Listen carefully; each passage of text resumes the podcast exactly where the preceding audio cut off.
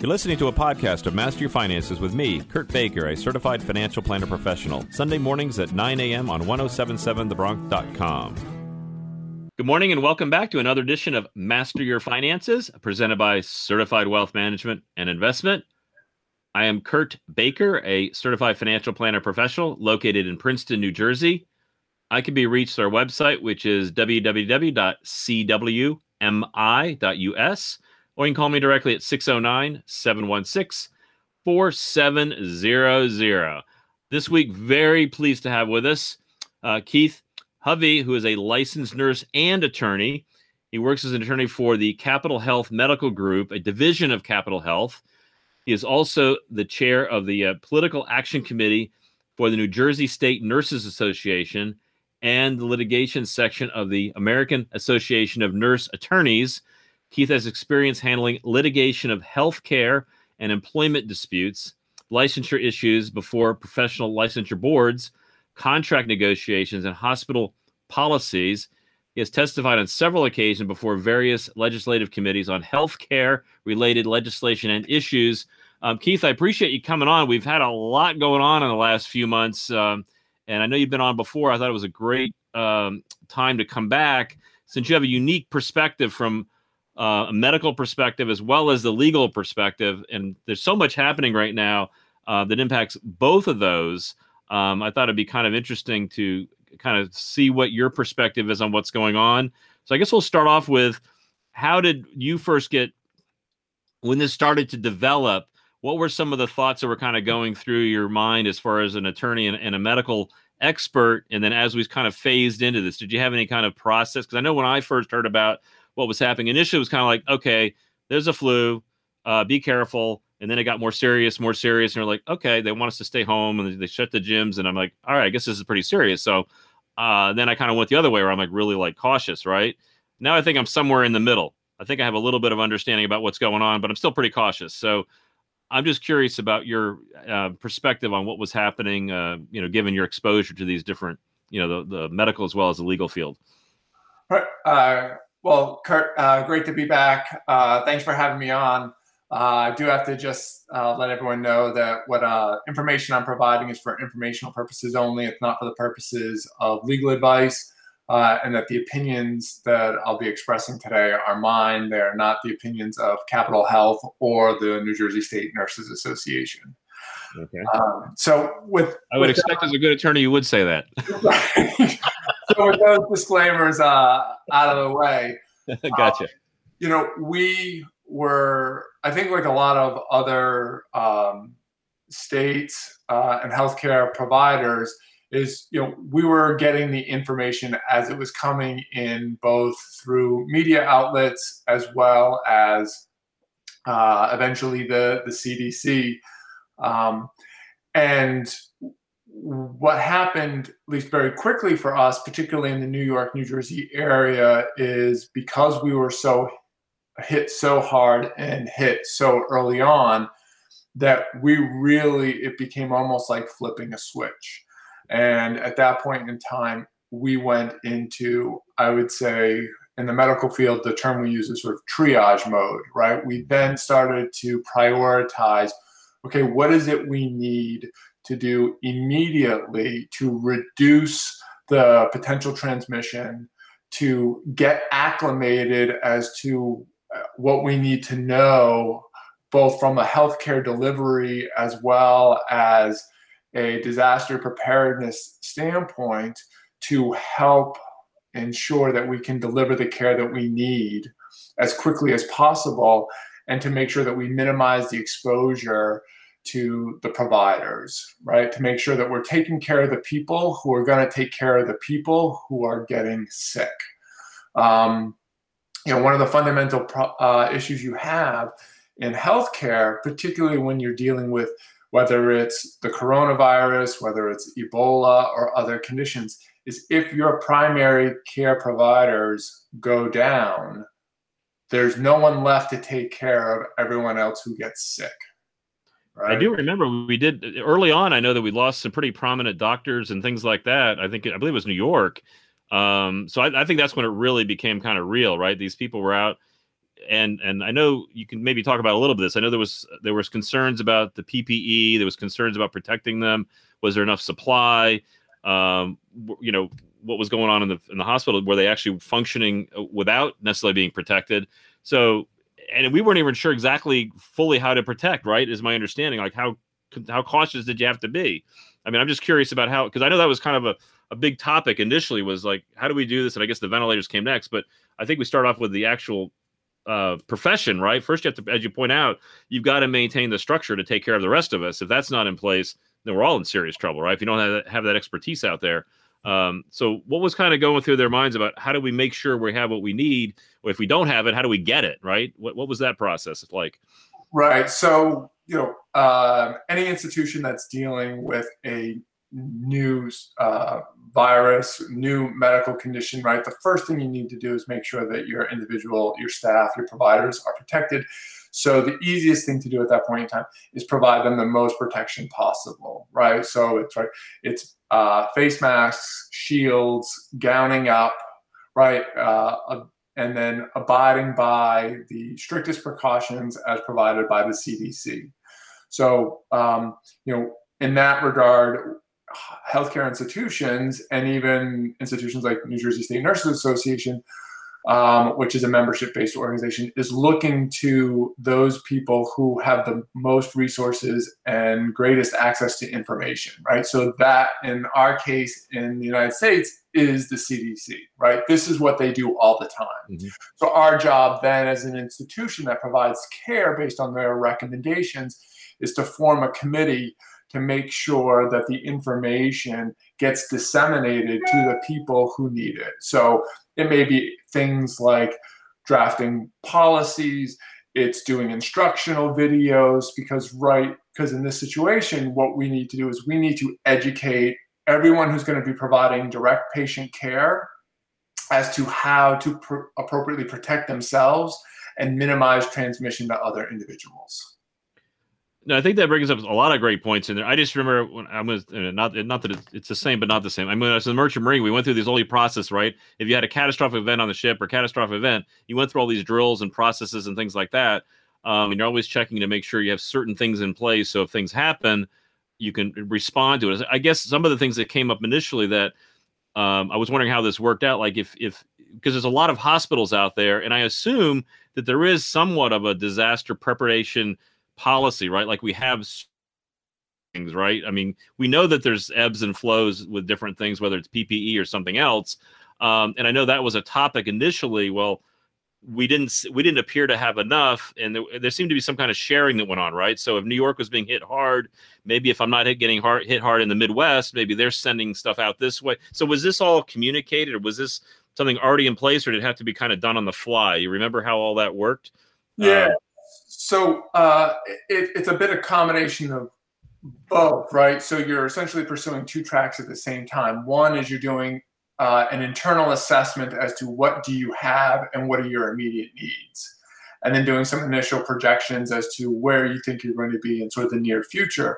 How far out those projection, projections have to go is also based then on logistics, which is purchasing, acquiring to then supplement and backfill what your current needs are. So uh, the difficulty in the New York, New Jersey um, area was that we we didn't have a real model other than some of what we were seeing in Europe and in China. And again, you know that information and, and how quickly and hard they were hit the lag was not that great. You know, we're talking about a month, you know, two months at most. And at that point in time, there's not really enough data out there to sort of analyze as to what your overall needs are, how the virus is going to behave. Um, and also, you're trying to compare China, which has a billion people, right? And then you're looking at, at Europe, which um, you know is a little bit different from you know its its layout and the way its people move and behave versus the United States, right? So you're mm-hmm. sort of it's not a it's not a pure apples to apples comparison, and we're doing that at the same time. We're trying to even assess where in the United States the virus is landing, right? So the logistics for us to get PPE, say from California to New York, or even if it's somewhere in the Midwest to somewhere in New York, we're trying to assess both where it needs to go, but we only can do that once we know where the virus is. And we're a country where people are traveling across state lines all the time. So um, there was a lot of assessing at various levels of both from the logistics side, the healthcare provider side, and then trying to project out based on what limited information we had.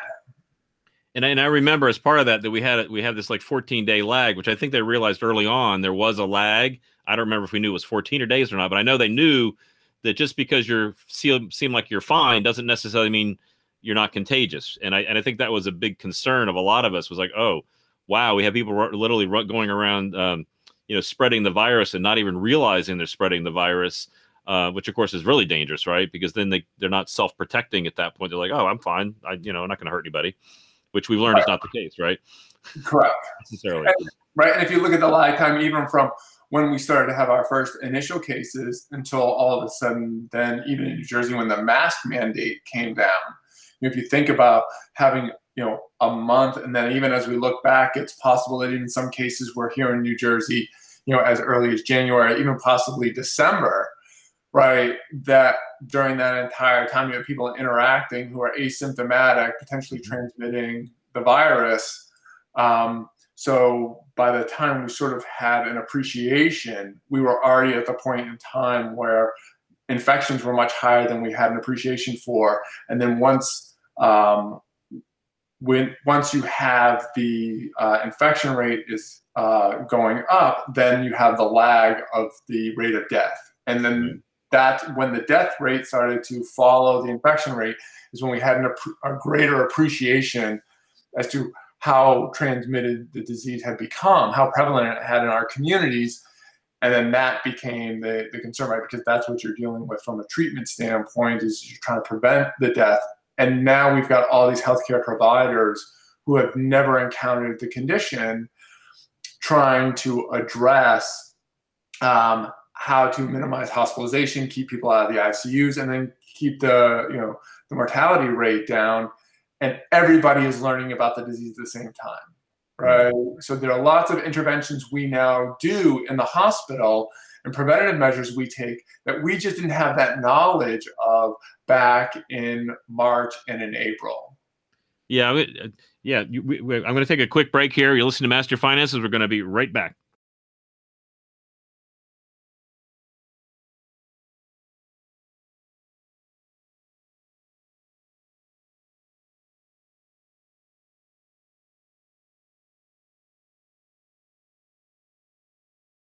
Welcome back. You're listening to Master Finance. I'm Kurt Baker here with Keith Hovey, and we're talking about like kind of how some of this information developed over um, the initial phases of the of the pandemic, kind of hitting the United States. And you mentioned that we really knew very little um, at the time, right? We had a little bit of information out of China, some information out of Europe, and then New York got hit really hard. Um, and I just remember back then we we really didn't have any idea what was going to happen. At one point, we thought, well, this is going to be not much and then next minute we're like, oh, this is going to be really serious. We're you know we're going to lose you know significant part of the population, uh, and we're of course somewhere in between now. Um, one of the things that I remember that, um, and of course this is kind of a hot topic now, of course, is like this whole mask idea, right? So at one point they said, don't worry about wearing a mask, and then and now we're back to the point where definitely wear one if you can't social distance. Um, it, kind of my understanding. If you're outside, you're probably okay as long as you're not you know close to people. If you're close to people, definitely wear it. Um, you know, indoors, some companies are saying definitely wear it. I mean, some of the large chains, other chains are like, we're not going to enforce it depending on. I'm just wondering about your perspective on all this. Why initially they said don't worry about a mask, and then all of a sudden they said definitely worry about it, and under certain circumstances, all that. You want to kind of walk through all that? Why there's so many different pieces of information on that? Right. I, I think. Uh, I mean, the first is follow the CDC guideline, which is wear a mask right? Mm-hmm. The three things that we know that we can do to drastically reduce the transmission of the coronavirus uh, is wear a mask, wash your hands regularly, uh, and socially distance, right? If we're doing those things, that's uh, will if everyone is doing that, we will tremendously reduce the transmission rate of the virus. Uh, the issue in large part comes i think as far as the what the recommendations are as they were coming out is that we were we were trying to understand the virus and the way the virus moves. When I say moves, means how it's transmitted from one person to another. When a person is infected, how does then that person transmit it to other people? The only way we get that information is when the virus has been in existence. We are constantly playing catch up, right? You don't ever get ahead, you simply follow the breadcrumbs right? And as we're going through the forest here, we didn't have the luxury of time to sit and analyze the data. Remember, the same people who are going to be analyzing the data, um, in part, are waiting for the people who are providing the information because they're the frontline healthcare providers, are collecting it based on their experiences and what they're documenting that then information gets relayed to people at the CDC and other in- academic institutions who are analyzing it. Mm-hmm. So we have to collect it before it can then be analyzed. And that process just takes time. And if you're dealing with a hospital that has no capacity for future patients simply because everyone is taking care of coronavirus patients, you're resources are limited and directed towards caring for the people who have the illness rather than doing the data analysis and collecting it, right? That becomes secondary to the primary goal of saving lives. And that's what initially we were doing. We were saving lives and then letting other people sort of come behind us to analyze the data as it became available, knowing again that the priority was first is how do we treat these people and try to just keep them alive. Do you want to talk a little bit about um, how the hospital system kind of had to make major adjustments? I know that things like a lot of the elective surgeries were stopped, and and in some cases, I mean, I hear about like people talk about elective surgeries. To some people, they not necessarily, not necessarily be elective, right? It's kind of like um, you know, if they have a heart condition or if they have something fairly serious, but it's not like an emergency, right? So. Right um, I know that there's there was concerns out there that well, some things that might be an inconvenience, like maybe if your knee's bad, it's going to be very painful for a while, which is not great, obviously. But other people may have like a heart condition where th- it's not an emergency, but we really don't want you coming in, and you had to reset up kind of the hospital, right? Then you have to segregate places and things like that. You want to maybe talk a little bit about that, how that impacted you from a procedural as well as from a financial standpoint, um, how that affected the hospital system. Right. So the once we understood and had better appreciation as to transmission, then within uh, hospitals, not just Capital Health, but across the state, uh, and particularly saw this in nursing homes, was the idea of creating COVID based units, right? That we were trying to minimize um, the transmission from people who we were had confirmed COVID cases to people who did not have or had t- already tested negatively for COVID. Because the idea is right is, is we need one we got to minimize transmission, and at the same time you're a healthcare provider knowing that in some scenario situations uh, and settings, for example, rehab facilities and nursing homes those people can't go anywhere else. They're socially distanced only to the extent that you have them.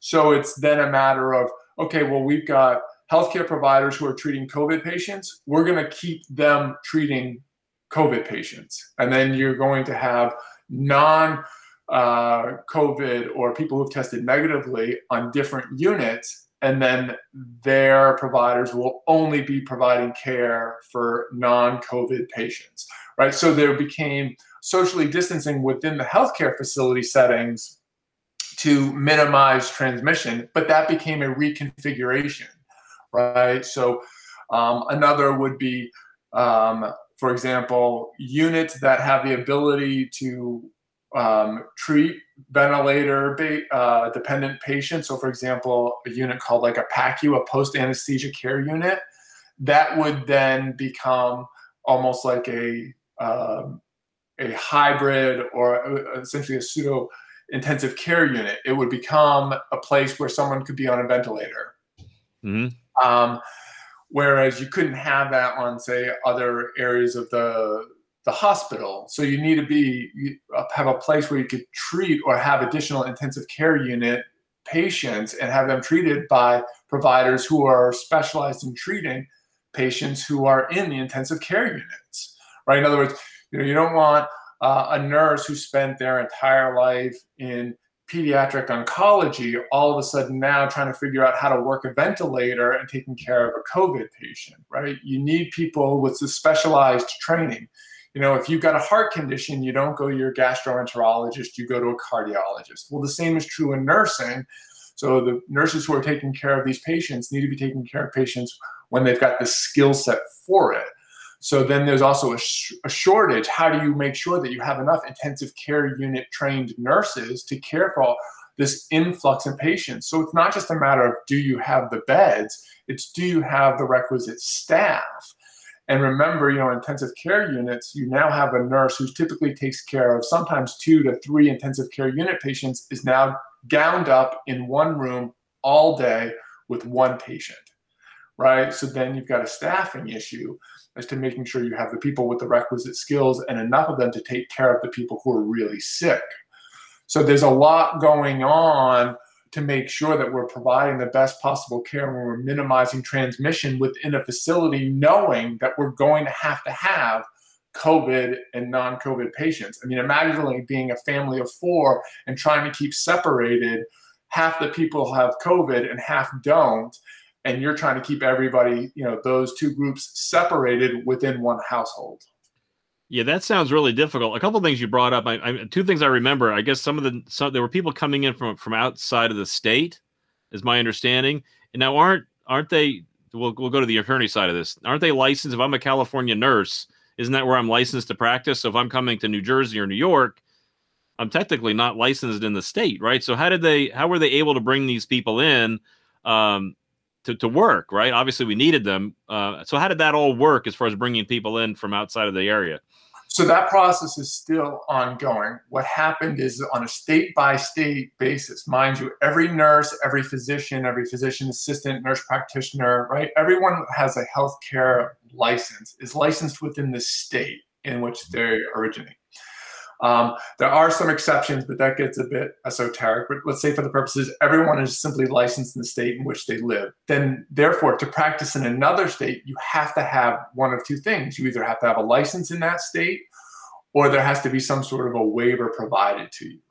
And what New Jersey did and many other states did is we provided during uh, the pandemic, the state of emergency as declared by the governor, to allow people with out of state licenses to practice in New Jersey. In other words, to help with the um, the need for additional staffing, bring in nurses, bring in physicians, and other licensed healthcare providers to help uh, in the hospital setting.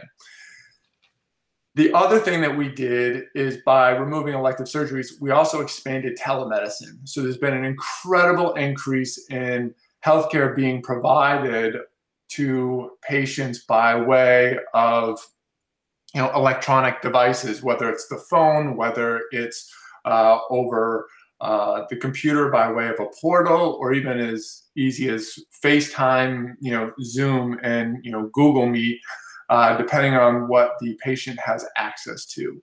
Now, typically, what happens in telemedicine is the patient, the physician has to be licensed at the state where the patient is located. So if I'm a New Jersey provider and my patient's out in Nebraska, well, if I'm the provider, I have to make sure that I'm licensed in Nebraska and that um, I can provide telemedicine, both from a billing standpoint, but even just the ability to be licensed and practice in that state.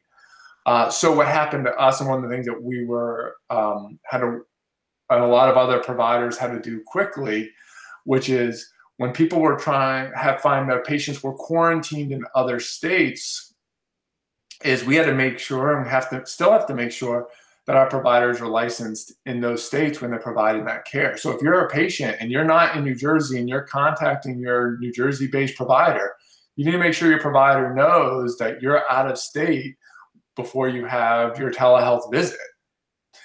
Because yeah. there's a legal department behind there that has to make sure that for all 50 states, because it's not uniform, every state is different. The requirements are different for every state. Some states don't have waivers, some waivers have expired. Uh, their telehealth rules are different, their licensure rules are different. So every time that um, a patient is out of state, you know, there's a process that has to be gone through from the legal standpoint to make sure that we can even provide the care. Right. Excellent points, uh, Keith. You're listening to Master Your Finances. We're going to be right back.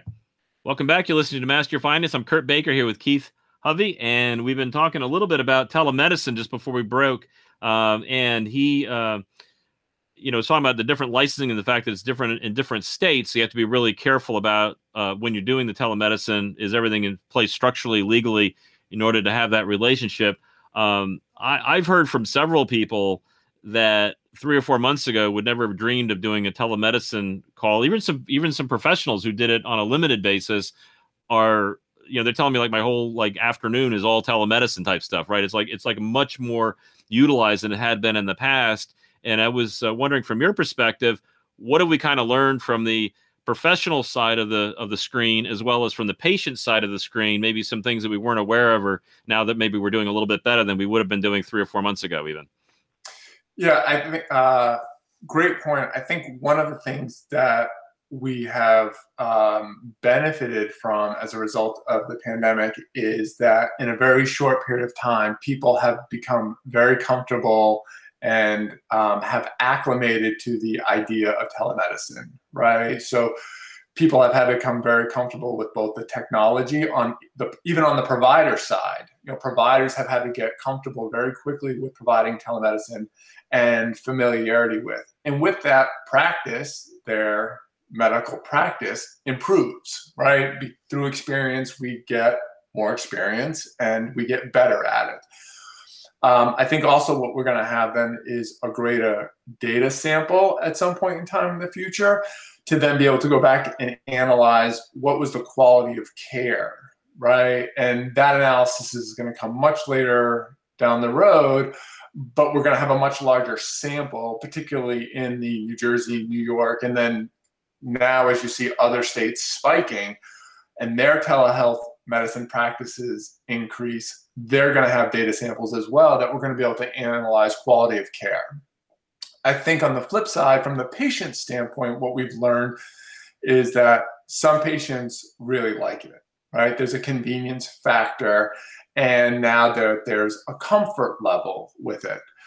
Um, I think early on, also one of the things is that people who would never have thought to use telemedicine said, you know what, I've got a condition, I just can't wait, but I'm too scared, or I'm immunocompromised, or I've got someone at home who's immunocompromised. Um, I, I have to use it. They were forced into using telemedicine. And as a result, after the experience, they said, geez, that was a lot easier than I thought, or that didn't that didn't go as poorly as I thought it might, um, or I just really like the convenience because you know my kids are at home because uh, they're out of school, and I only had to take a half an hour rather than you know two hours to go see my doctor. Yeah, I would think the convenience is really huge, but I'm assuming that you can't do everything through telemedicine. So if I have a condition, is is my first response?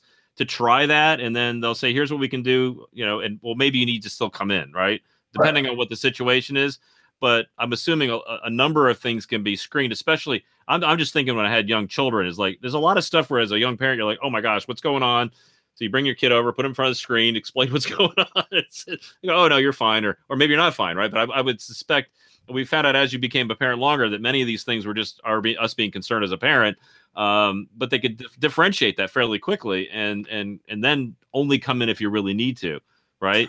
Right and i think this goes to sort of on both sides right? So physicians now are getting a little bit more adept and saying okay well i don't just need them sitting there. Um, you're, you're having some concerns with your gait just step back and walk right? Mm-hmm. take a couple steps right? And then their ability to do an assessment expands because they're getting more familiar. The flip side with the the parents is well what things do parents have at home? Well geez they've they've got a thermometer right? So like okay let me take the temperature right now or let me look at the child or let me look at you. Hey can you open your mouth for me? you know there are certain things you can do but then also there's always the benefit that the standard of care is still the same. In other words, you don't get less quality care, or a physician doesn't get to, um, or a healthcare provider doesn't escape any sort of liability because they're providing telemedicine. They don't get mm-hmm. to provide you less care. What they have to do is say, well, geez, you know what? I have some questions about this. I don't feel like I can provide you the full care necessary for what I'm seeing. There are other things I need to know, and I can only do that in person. So I'm going to need you to come in, mm-hmm. right? And they schedule that visit. And that could be anything from, hey, you might be having a heart attack. You got to go to the ER right now. Mm-hmm.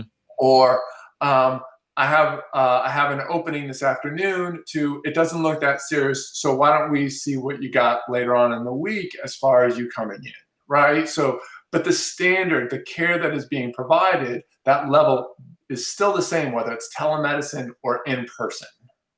Yeah, I, I mean, I could actually see where it might actually improve because somebody might be more likely to make a to set up a phone call because it's more convenient. I know many people are busy and they're like, oh, they put it off, put it off, put it off, and then they don't ever see the physician because it's just too inconvenient.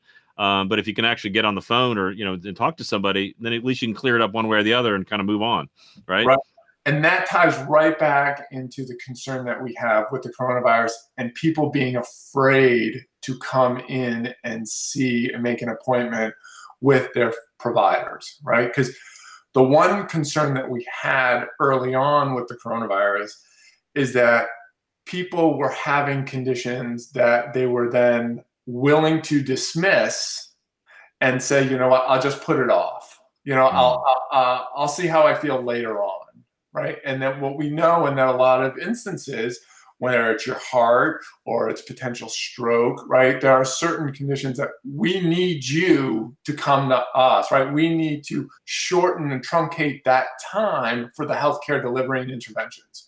And our concern is that people aren't getting those because they're too afraid of the coronavirus. And I can see where it ties into even even there were even people they even said when you had the corona even if you had the coronavirus if you were able to manage it at home and, and there was no other other conditions that were going to put you in serious danger, they were actually recommending we stay home because then you're less contagious, you're not going to infect other people. Um, so there is actually kind of this balancing act, right? So even if you had the virus, um, and I can see where telemedicine might come into play, like, oh, okay, I think I may have it. They can do an analysis and say, well, you look o- you look okay now. Why don't you just stay home, right? right. we'll manage it from home. Then if it gets more serious, we'll bring you in, right? And then you're only bringing in the patients that probably really need you know the the the, the full care uh, at the hospital right is, is what it sounds like. Right and and with that right we don't want to lose the trees through the forest in the sense that if you're having chest pain mm-hmm. it's appropriate to have concerns about the coronavirus. But if you're having chest pain you're sweaty or diaphoretic and you have numbness down your left arm right you need right you go to a hot right? Like don't delay those treatments because you're afraid of the coronavirus. If you're having symptoms that you would otherwise go to a doctor that's a perfect time for a telehealth visit mm-hmm. or if they're more urgent right to be reaching out and still go to your emergency room. And that kind of bring i mean you bring up the fear a couple of times and i think that um, is very very uh, big part of this entire thing right? So it, it's good to be concerned um, at an appropriate level, right? So I think that's having a large impact. Of course, we have all the, the shutdowns, the partial shutdowns. Do you want to talk a little bit about how concerned we should be and you know the different aspects of the economy that have been closed down literally like i can't i can go swimming in the pool outside at my gym but i can't go in the gym and have a class right there's some things i can do and some things i can't do um, uh, but i know people that are like i'm not going out regardless and other people like i don't really care it's no big deal now it, the, the answer is probably somewhere really in the middle, I would assume. Um, so how do we kind of address this this large, uh, you know, variation between different people? Where does it all? Where do we really fit in here? And how do we? Because we have to run and we have to run the economy, right? We can't just completely stop. We have to move ahead at some pace, correct? Right. Um, you know, Governor Murphy has said, you know, data turns dates, and um, you know we've almost we've heard that almost at nauseum, and I think in a positive way, right? That the information is going to tell us what things we can do. And again, back to my prior analogy, we are following breadcrumbs, right? In other words, as we start to ease restrictions, We then get information, but then that information has to be collected, it has to be analyzed, and then once we get the results, it's not linear. We don't simply do one research study and say, okay, we're done, we're all set, this is what we're going to do. You have to replicate that research. You have to replicate, or you're going to slightly change some variables, do some additional research, and see if that the outcome from the prior research is accurate or is correct. I'll give you an example. You know, several months ago, there was a research study coming out of Norway saying that gyms were fine, no no problems. But that was a small sample. It was one study, and now we have a different study out of China where you had because of air conditioner flow, you have people on one side of the restaurant getting infected, and yet the people on the other side of the restaurant did not. But again, those are very small samples. We can't simply take one research study and say, okay, we're just going to do for an entire state, you know, of millions of people, and just say this is what we're going with. So we need to replicate the research, but that data only comes in as we ease the restrictions. You know, one of the concerns that we have as a hospital and you know across the board as a you know healthcare system providers is knowing that you know healthcare facilities are the second largest employer in the state of New Jersey. You know, if we're not doing elective procedures, um, you know, if we're only taking care of COVID-related patients, then you know that creates a financial strain on healthcare institutions as employers, not just as healthcare providers. Um, you know, the state has decreased revenue because people aren't working and unemployment is up, right? So the economic realities are real and we have to be cognizant of them. But again, also recognizing that if we have another surge, then everything goes back to you know phase one. We are we are then shutting everything down because then we have to reassess as to where we went wrong. Mm-hmm. Right. And then we've got to do all that data collection and reevaluation and reassessment again. And that took us several months even to get where we are now. So the progress in reopening has to be incremental.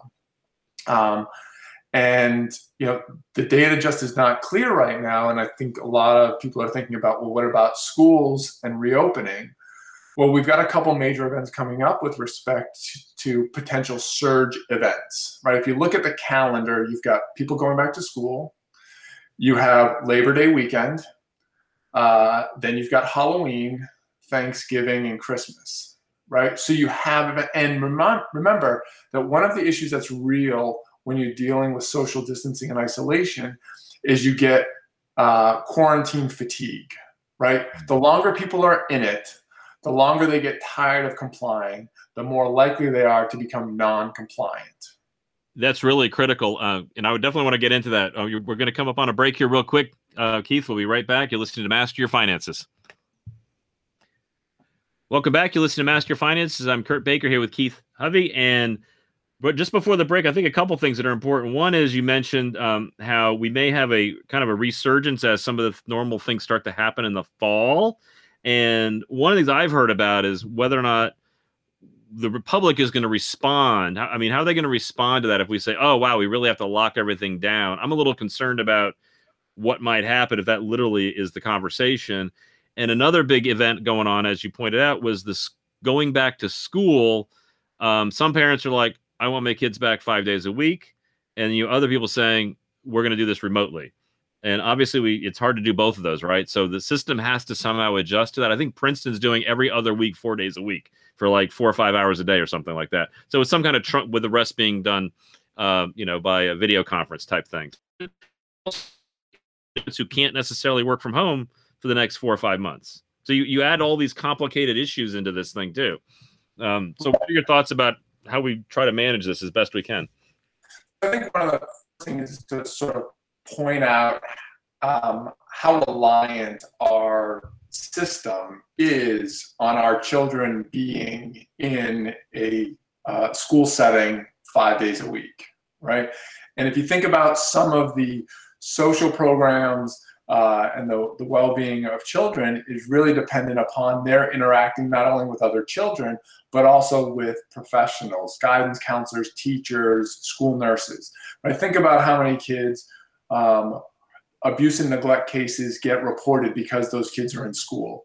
Um, issues of mental health, um, suicide prevention, right, are diagnosed and screened because those kids are in an environment because they're having conversations with friends. They're able to talk to a guidance counselor. How many kids get meals, square meals, because they're in a school, you know, uh, on site, you know, uh, five days a week.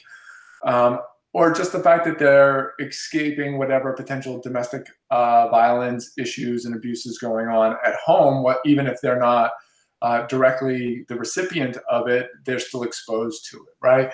And all of those opportunities for those kids to communicate um, is removed when they are isolated at home. There's also the flip side, though, which is then we don't have a tremendous amount of data yet as to how different age groups transmit the disease. And that's a legitimate concern, right? Because what we don't want is we don't want um, high transmitters getting the disease, right? Getting the coronavirus and then bringing it home to people who are immunocompromised or right? Depending on where you are socioeconomically, what your living situation is, right? Are you in a multi-family dwelling unit? Uh, are you living with someone who is an essential worker and has a high risk of exposure to it, and then you're bringing it to school and then giving it to other kids to then bring to their houses, right? So then you have your are you increasing the potential for transmission? So there's a really difficult balancing, not to mention the potential exposure to school administrators teachers, custodial workers, cafeteria workers, right? There's a lot that needs to be balanced and is a very complicated issue, right? And we need both the CDC recommendations, uh, we need the input of teachers unions, we need the input of school boards, as well as uh, government officials at the you know uh, the, the county and state uh, and local levels, right? Um, and we've got a month to do it. Like you know, not, not, a lot of time, right? um, and then also on top of it, there's the economic structure, which is parents who have to go to work, right? Essential workers need the child care, right? There's a child care component to to school. Um, so there's a lot at play as sort of we go through this. And then the last thing that uh, I haven't mentioned before is, you know, viruses, you know, I've heard comparisons of coronavirus to the flu. And maybe five and 10 years from now, we'll be able to say that more definitively. But viruses, this is a novel one, as Dr. Fauci has said repeatedly. And what mm-hmm. that means when we say novels is we don't know how it interacts with the body over the long term. We're still learning about how it even interacts with bodies in the short term, based on young people, healthy people, immunocompromised, uh, people with pre-existing conditions that didn't initially seem related to the virus. Uh, so, for example, is there going to be some element of the virus that's similar to chickenpox, where you get chickenpox as a child, you don't get the vaccine, you got chickenpox, and then 20, 30 years later, you develop shingles, which can be very painful, right, and cause other exacerbations and issues with other pre-existing medical conditions right? So it's not a single entity like the flu where you just get sick one winter um, and then you're fine after that, that there may be some long term, right? Maybe it's like HIV AIDS where you have the virus and then there's some sort of conversion component that could go on, you know, later on. And I don't say this to be an alarmist, but merely just point out that we haven't had enough time with the virus to be able to study it to know what the long-term effects are. And some of it may be not come to fruition at all. It may actually be some components are more like the flu, but we don't know that yet. And I remember back when we first started this whole exercise of shutting down, is that we had the quote, I heard the flatten the curve, right? Flatten right. the curve, flatten the curve, flatten the curve. And then when once we started to flatten it, then some people started saying, well, now we have to have a vaccine. And and I remember the response from some people was like, well, we don't have a vaccine for HIV yet. We have a we have therapeutics, but we haven't some things we just haven't solved. Um, you know, so you still have to balance all this, right? Because again, you have to function at some level and still be cautious. So, given that we don't really know a whole lot about this yet, and every every week and month we're learning more and more about how to better manage that. So, any any thoughts about you know what our target should be at least over the next few months so that we can operate. Uh, and I know you mentioned the, the basics would like you know wear a mask and wash your hands and socially distance, and those seem really basic, but they seem extremely effective. So why don't we just do the easy stuff? I mean, to me, that sounds like a no-brainer, right? Um, and let's hope that the rest of it works out. If we can organize our businesses and our schools and things that at least comply with those aspects, I think we have a huge chance of of mitigating, uh, you know, some kind of huge jump in the fall because that's what everybody talks about now. That second wave is going to be a big jump, right? And then right. what's going to happen? So, w- what are your thoughts about that?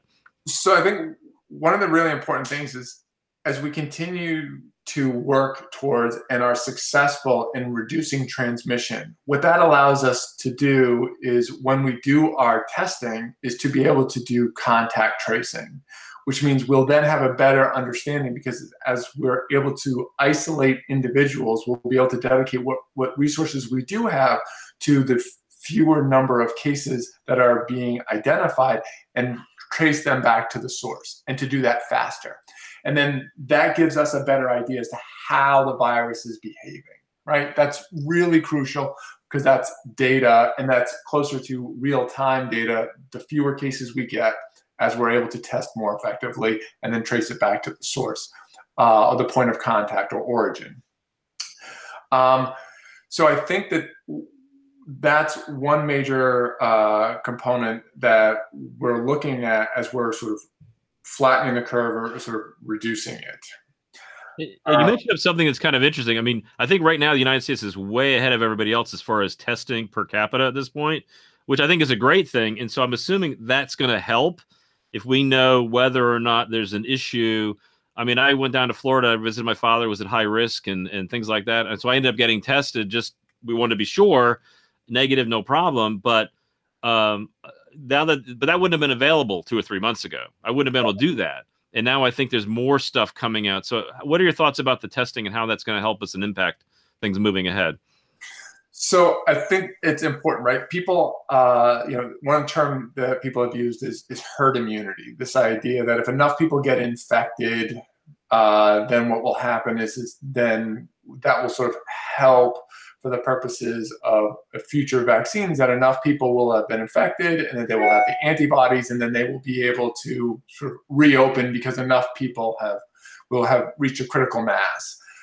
The one concern we have with that is um, in order to identify sort of the success of herd immunity, we need to know how effective having antibodies is against future infections and exposures and we don't have enough of that data yet, right? Because if you think about when we're, you know, infection was at its highest in New Jersey, it was around mid-April. Well, that's only, you know, that's not four months. We're not even four months out from that. So to be able to sort of get enough of a sample as to whether or not those people do have potential for reinfection, how successful is their antigens against re- reinfection. So really, what we need again is back to school, the basic point, which is wear a mask, wash your hands, socially distance, we can be hopeful for a vaccine, but realize that a vaccine, again, is a matter of developing it and then testing it, evaluating the results to see if it's effective. And if not, then we start, oh, you know, we're going to a different, um, we're not restarting, but essentially we're not pursuing that avenue, or at least where that promising, quote unquote, uh, results were from, we got to go and look at a different option. Um, and that's why we've got multiple options at the same time. But just realize that, you know, not only do we need to identify, you know, create um, and test a vaccine as to how successful it is, but once it is, then we have to mass produce it and disseminate it because then we're back to the healthcare providers, which is we need enough of them trained, and then there also has to be um, enough materials for the purposes of glass vials, you know, syringes, right? And these are all logistics issues. So when we talk about a vaccine, it's not simply having a successful vaccine, it's that we need to have the providers to deliver it and we need to have the materials to transport it. So it's everything from you know, the guy making the glass vials to the truck driver driving it across country to the nurse giving it in a school or a CVS or an urgent care center um, to make sure that enough people get it.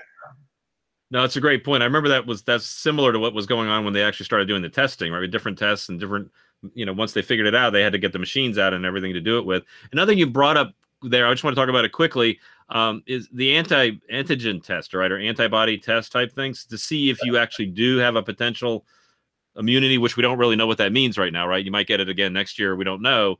Is that test out there yet at any level? Because I don't really hear a whole lot of discussion about an antibody test.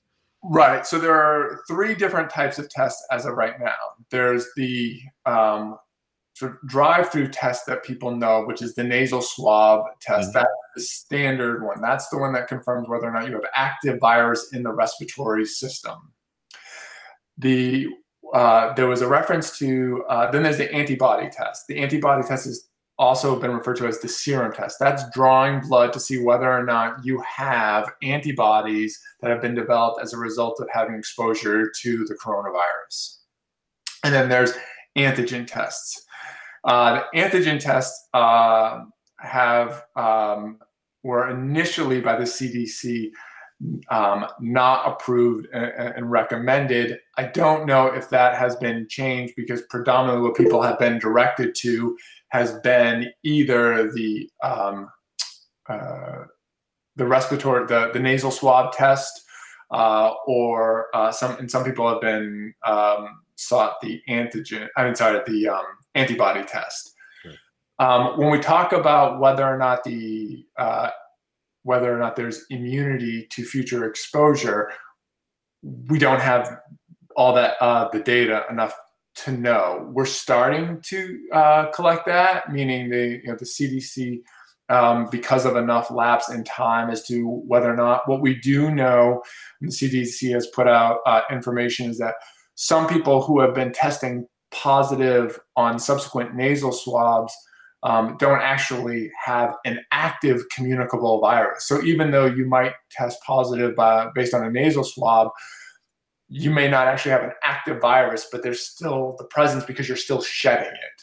So there's still, again, so the, the, the data is still coming in and we're still trying to, you know, um, identify best practices based on um, what we're learning. Well, Keith, this has been amazing. Uh, we're going to wrap it up here, but there's an excellent job of going through all of that for us. Do you have any last thoughts before we go? Uh, the simplest thing to do is wear a mask, wash your hands, uh, and socially distance. Yeah. Great advice, Keith. Again, thank you very much. Um, you're listening to Master Your Finances. You can subscribe to the podcast and listen to all of them at masteryourfinances.us. Remember, together we can master your finances so you can enjoy financial peace of mind.